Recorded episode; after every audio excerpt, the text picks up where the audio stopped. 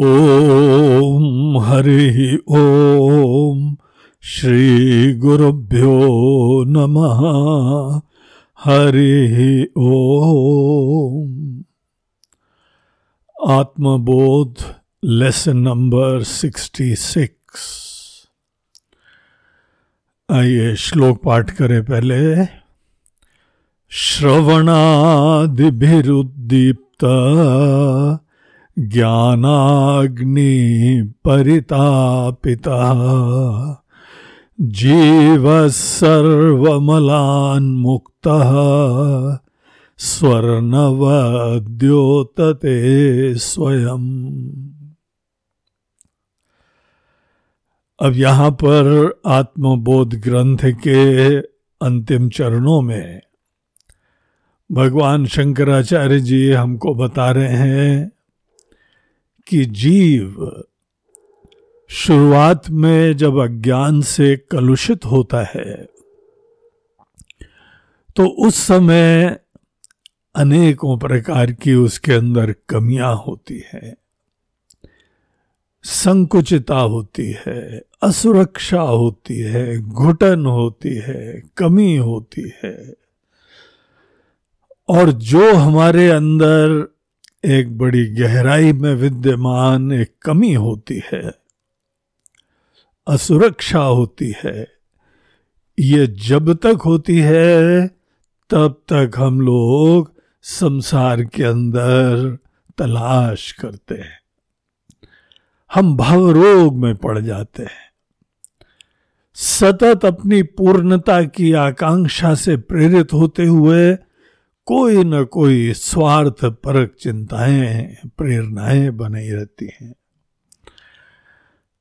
जब तक इस प्रकार की हमारे अंदर की घुटन होती है, इसी को मलिनता बोलते हैं। और ये हमारी मलिनता धीमे धीमे गहन होती चली जाती है। अंदर का अंधकार और बढ़ता चला जाता है। और अनेक अनेक हृदय ग्रंथि हृदय ग्रंथि जो है हम लोगों को कामनाओं के और कर्मों के चक्कर में फंसा देती है।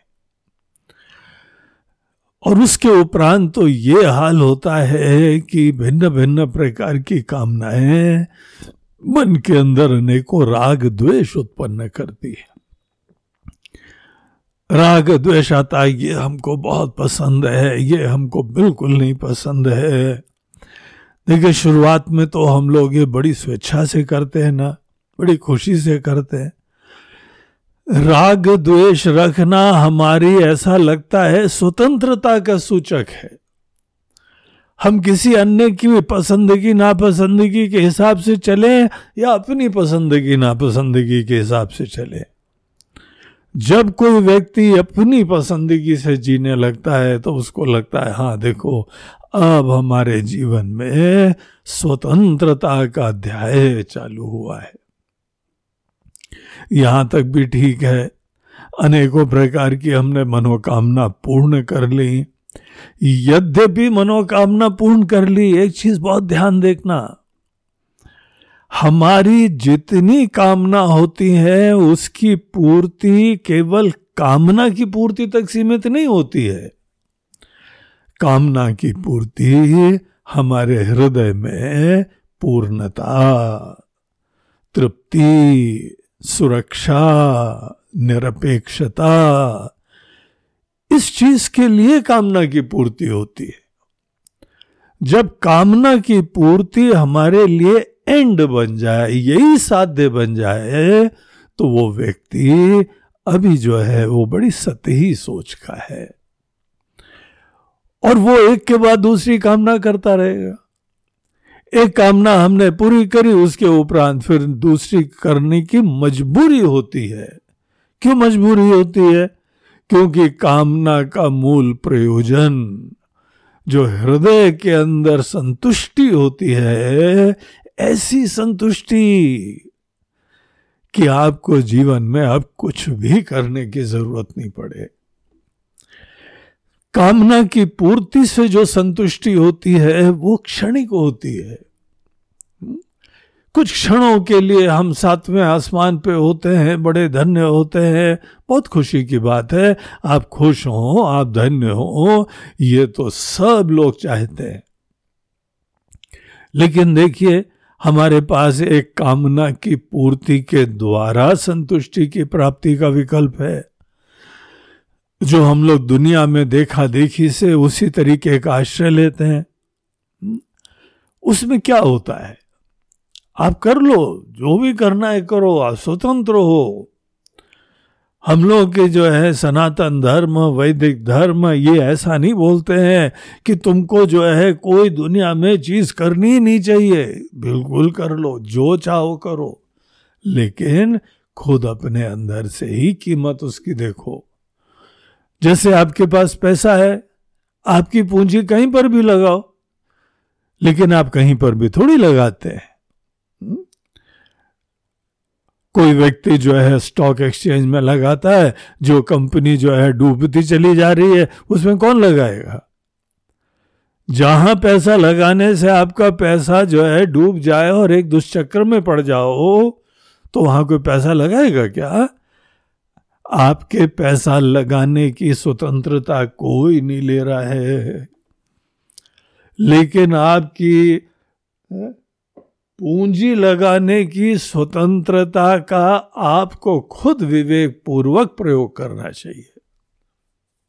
शास्त्र केवल ये बोलते हैं कि जो भी कामना चाहो करो, लेकिन कामना ऐसी करो कि तुम्हारा मूल प्रयोजन सिद्ध हो। कामना का प्रयोजन सदैव ध्यान रखो। आपके अंदर ऐसी तृप्ति हो, संतुष्टि हो।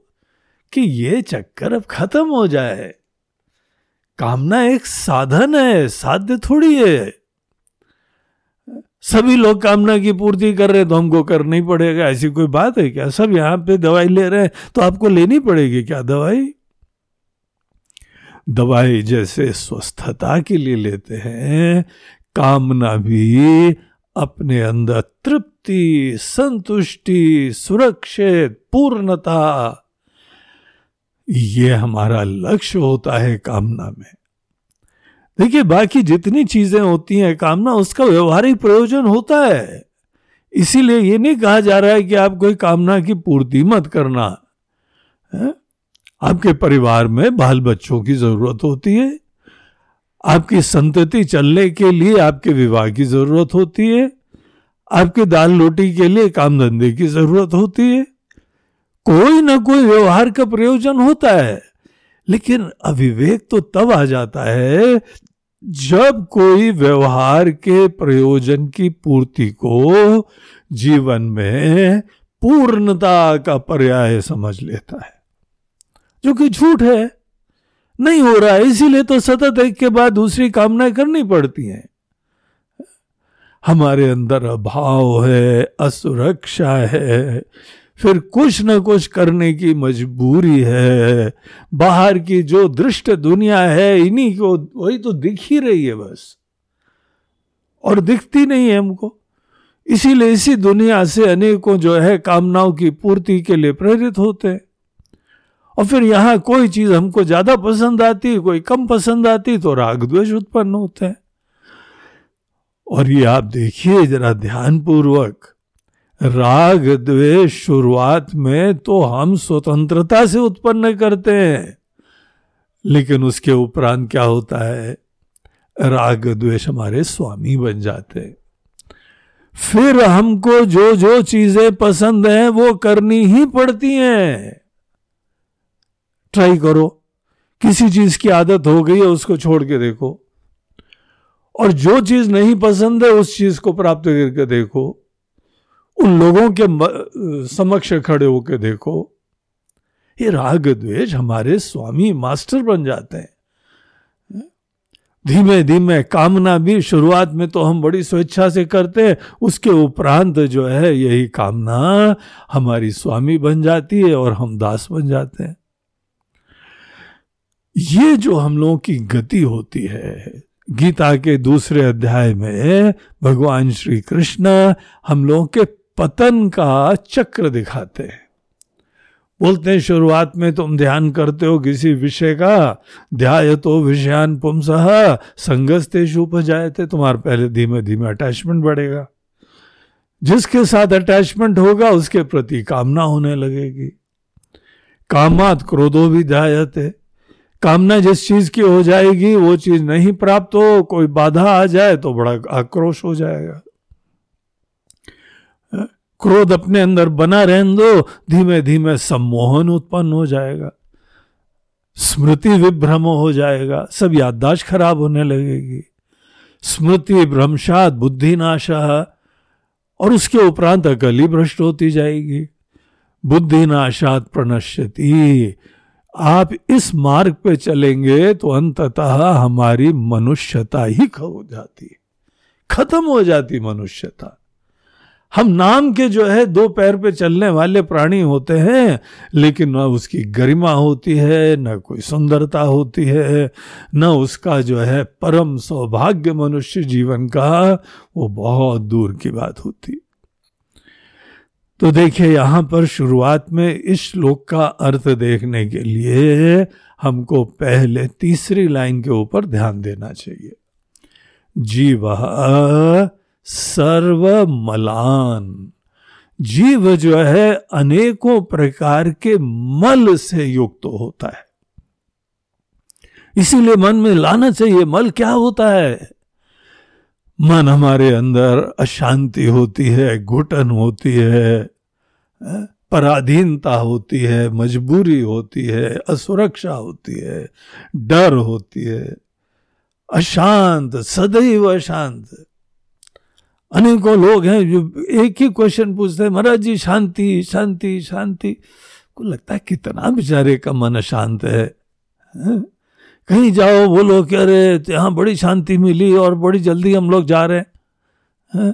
क्योंकि हमारी शांति अभी जो है दिल में अंदर बैठी नहीं इसका मतलब क्या है कि वो व्यक्ति के मन के अंदर कैसी भयंकर शांति है अशांति अशांति है, असंतुष्टि है, प्रेरणाएँ हैं, आकांक्षाएँ हैं, वासनाएँ हैं। ये सब जो है, क्या पीड़ा देता है ना? आदमी घुटन देता है, सो भी नहीं सकते रात को ठीक से। ये जो मल होते हैं, इसकी सबसे पहले पीड़ा देखनी चाहिए। और ये सपना देखना चाहिए कि हम एक दिन क्या बाहर तो ठीक है खाते पीते हैं, पैसा भी आने लगा, सब रिश्ते भी हैं, सब दुनिया भर का परिवार भी है।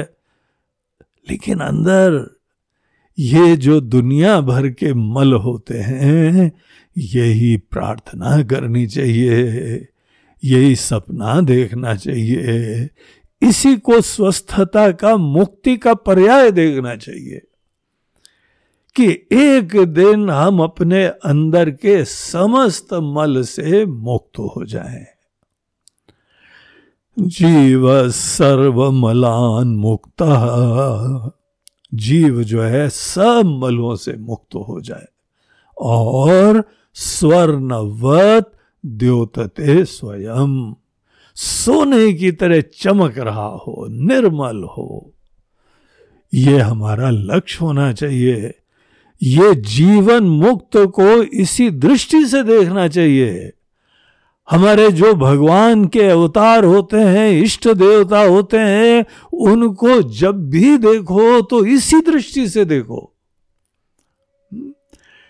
कि यहाँ पे उनका विग्रह विराजमान है, जिनके अंदर सब मलिनताएँ खत्म हो चुकी है।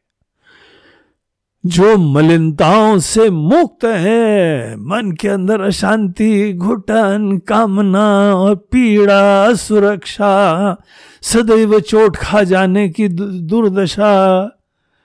कोई ज़्यादा बोले तो चोट, नहीं बोले तो चोट। कैसे मन की दुर्दशा है ये?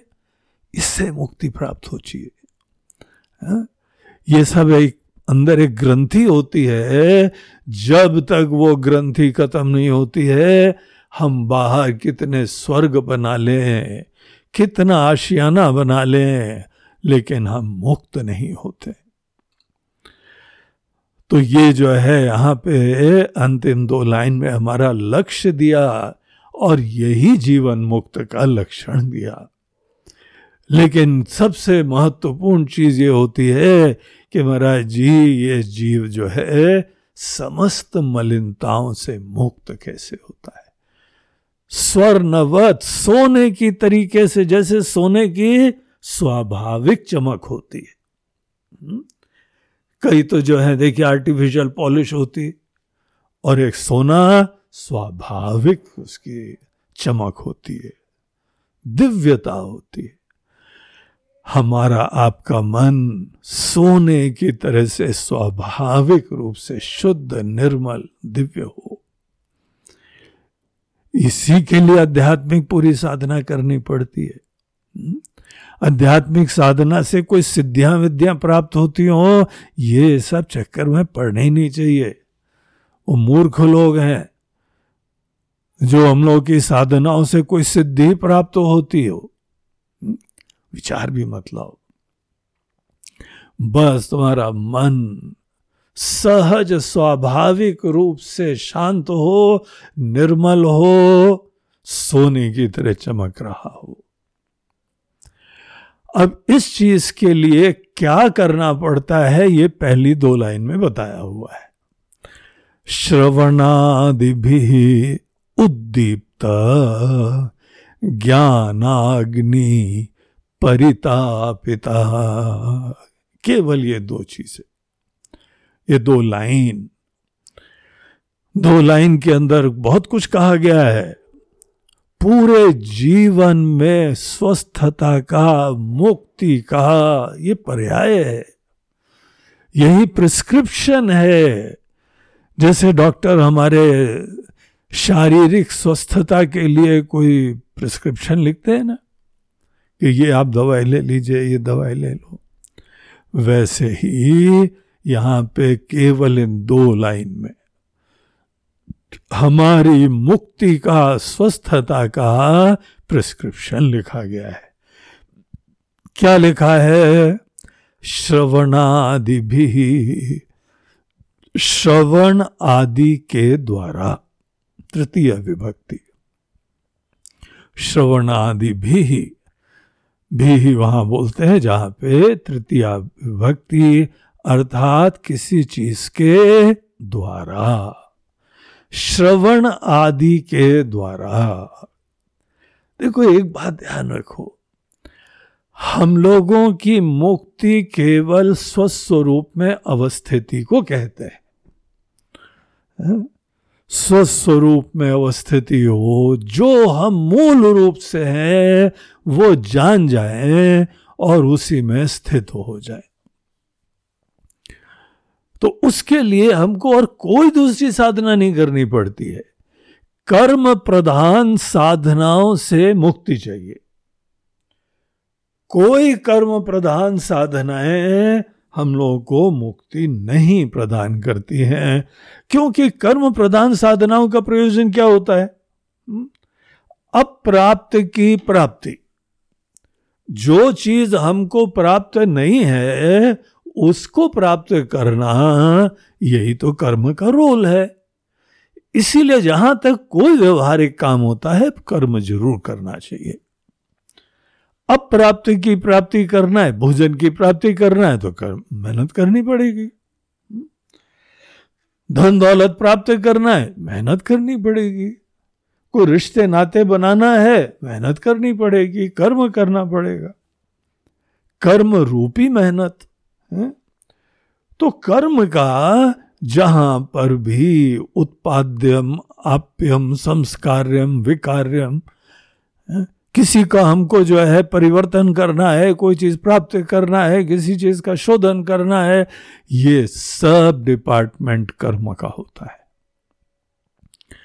इसीलिए जब जब ऐसा कोई एजेंडा होता है, ये शास्त्र भी हमको बोलते हैं कि ये कर्म हमको करना चाहिए।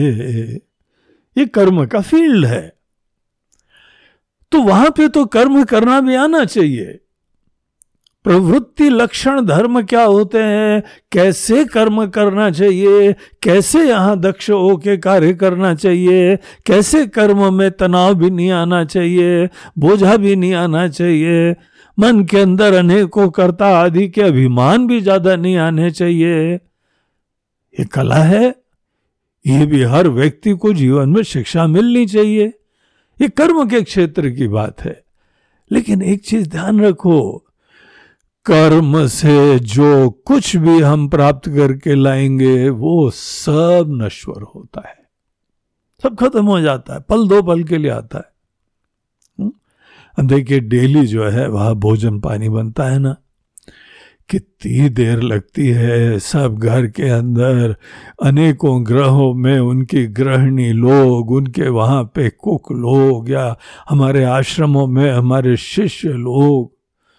ये सब जो है कितनी मेहनत करते हैं। पता लगा एक भोजन बनाना हो तो घंटा, डेढ़ घंटा किचन में लगते हैं। और भोजन परस के आया, खाना जो है वो दस मिनट में खत्म। चौपट। और वो थोड़ी देर तक अंदर रहा, उसके बाद जो है वही अपना साइकिल फिर से चला। पता लगा कि छह घंटे बाद फिर भोजन। एंडलेस है, कर्म से जो कुछ लाते हैं ना, सब बड़ा क्षणिक होता है। आप याद करिए अपने जीवन में क्या क्या सिद्धियाँ प्राप्त करी। कैसे भोग प्राप्त करे हैं, कैसे इज़्ज़त प्राप्त करी है, कैसे खुशियाँ प्राप्त करी है। कहा गया वो सब? केवल मेमोरीज में आया, रोमांचित करा और उसके बाद चला गया, फिर से हमको अभाव से युक्त छोड़ गया। ये कर्म का सच्चाई है। और ये कर्म की सच्चाई देख के कर्म की खूब परीक्षा करो विचार पूर्वक और उसके उपरांत कर्म से जो है वो अत्यधिक मोह खत्म करो। जब व्यवहार में जाओ तो कमर कस के जो भी कर्म करना है कर लो। लेकिन हर समय कर्म का बोझा, कर्म की टोपी मत धारण करो। विशेष रूप से जब अपने स्वस्वरूप को जानना है, यहाँ पे तो कर्म का कोई रोल ही नहीं है। कर्म का हाँ अध्यात्म में रोल होता है मन को निर्मल करने के लिए। व्यवहार के अंदर ही किसी अज्ञान के वजह से हमारा मन भी बड़ा मलिन हो जाता है। बताए ना, मलान, युक्त, जीव सर्व मलान युक्त, पहले अज्ञान में युक्त, फिर ज्ञान के बाद मुक्त। अनेकों प्रकार की मलिनताएँ हमने व्यवहार में गलत समझ, गलत प्राथमिकताओं के कारण जमा कर ली। हमारा ही मन है ना, हमें ने मन के अंदर कुछ निराधार चीज़ें, गलत प्राथमिकताएँ, महत्व जमा कर लिए तो हम ही को साफ़ करना पड़ेगा। जहाँ तक मन को साफ़ करना, निर्मल करना योगिना कर्म कुरंती संगम त्यक्वा आत्म शुद्ध ये। गीता में भगवान कृष्ण कहते हैं, एक योगी कर्म के क्षेत्र में जाता है अपने मन को निर्मल करने के लिए। हनुमान चालीसा की बहुत प्रसिद्ध जो है दोहा आता है प्रारंभ में, श्री गुरु चरण सरोज रज, निज मन मुकुर सुधारी। अपने मन रूपी मुकुर शीशे को साफ़ करना है। तो ये कर्म का डिपार्टमेंट था, सब कर लिया, अब हमको कर्म की ज़रूरत नहीं है। एक समय आना चाहिए। मन के अंदर मलिनता भी नहीं है और कर्म की प्रेरणा भी नहीं है। ऐसे व्यक्ति को कहा जाता है सन्यासी। ज्ञान की प्राप्ति के लिए सन्यास परम आवश्यक होता है। गुरु के चरणों में बैठ के आत्म का ज्ञान प्राप्त करना, श्रवण करना, इसके लिए सन्यासी होना बहुत ज़रूरी होता है। सन्यासी का मतलब बाहर की दुनिया से सब मोह खत्म करके बैठे हैं आप। हमको नहीं चाहिए, ऐसा नहीं किसी को नहीं चाहिए। कोई व्यवहार कर रहा है, बच्चा है, युवा है, अब उसको थोड़ी किसी प्रकार का धर्म संकट उत्पन्न करते हैं। उसमें बुद्धि भेद नहीं क्रिएट करना चाहिए। उनको ज़रूरत है, उनको बाहर की चीज़ों की भी ज़रूरत है, उनको अपने कर्म के द्वारा मन को निर्मल करने की भी ज़रूरत है। इसीलिए सबको कर्म से नहीं मुक्त होना चाहिए। कर्म से सन्यासी को मुक्त होना चाहिए, उस व्यक्ति को जिसको अब बाहर की दुनिया की असारता कर्म के द्वारा प्राप्त चीज़ों की भी असारता, नश्वरता, ये सब बहुत अच्छी तरह दिखाई पड़ गया है। और अब केवल अपने अंदर स्वस्वरूप में जग के सब मलिनताओं को जड़ से खत्म करने का आकांक्षी है, प्रार्थी है। तो वो गुरु के चरणों में बैठ के श्रवणादि भी उद्दीप्त ज्ञान की अग्नि को प्रज्वलित करना होता है। गुरु के चरणों में बैठ के ज्ञान की अग्नि को ही अपने हृदय में जगाना होता है। देखिए, हम लोग के वहाँ सन्यासी लोग गेरू रंग पहनते ना। अग्नि का सूचक है वो। वो खुद अग्नि रूप आए, इसीलिए हमारे अंदर अग्नि जला देते हैं। ज्ञान की अग्नि। और ये ज्ञान की अग्नि कोई कर्म से नहीं, केवल श्रवण मनन निध्यासन और उसमें भी विशेष रूप से केवल श्रवण। श्रवण की सबसे ज़्यादा महिमा है। कभी जल्दी मत सोचो, हमने श्रवण कर लिया अब। जल्दी मत सोचो, एक दिन कर ही लोगे। लेकिन अपने अंदर तब तक श्रवण करो जब तक अपने को ज्ञान की दृष्टि प्राप्त न हो।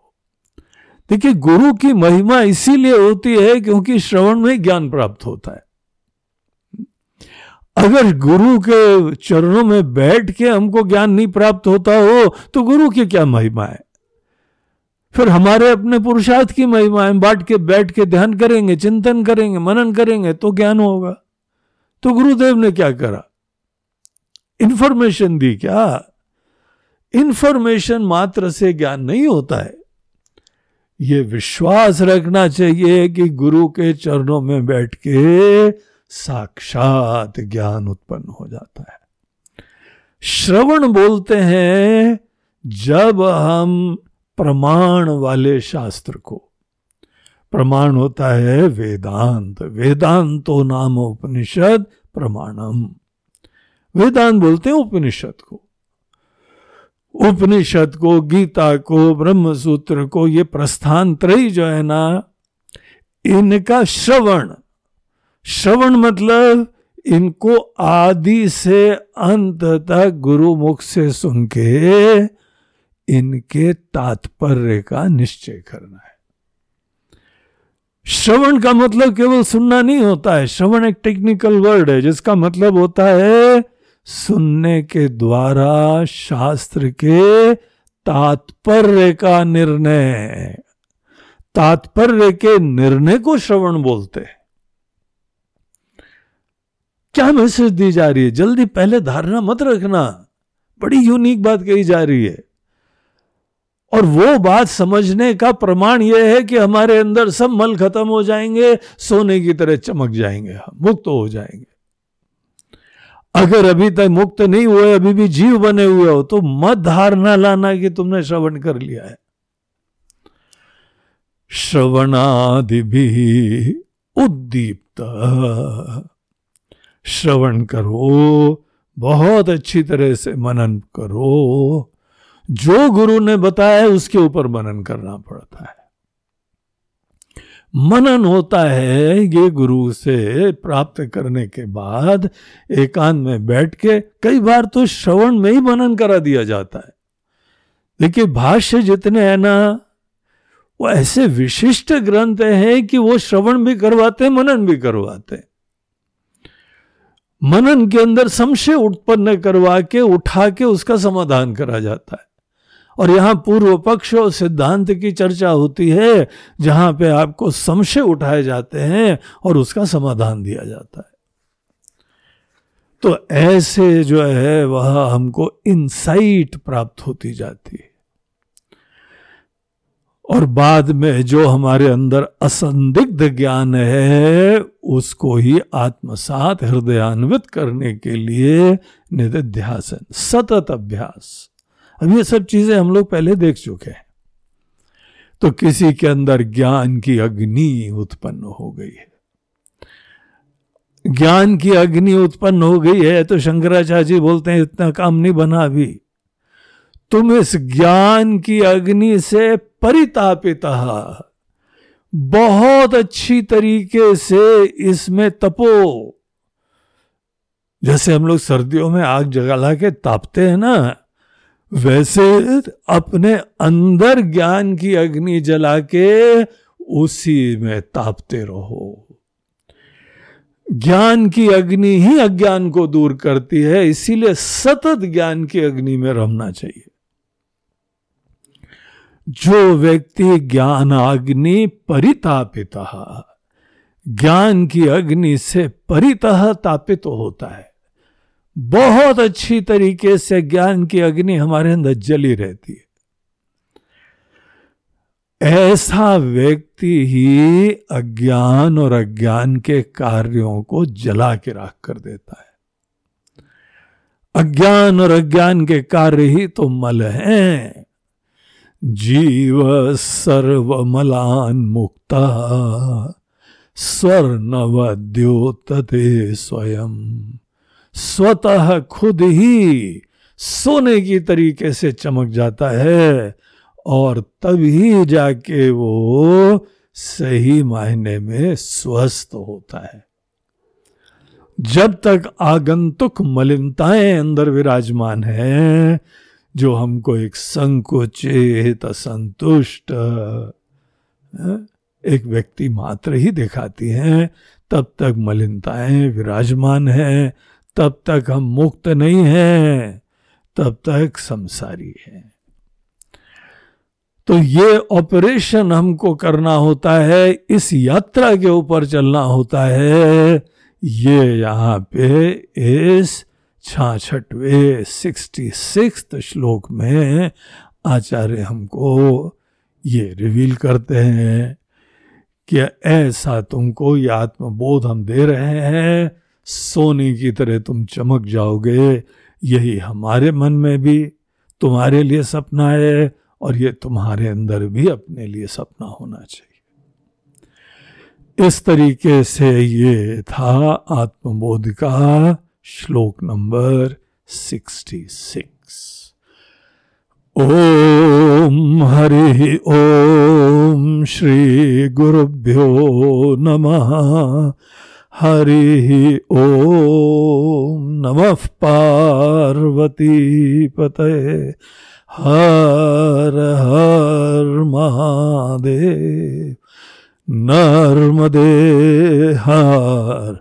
बोलो गंगा मैया की जय।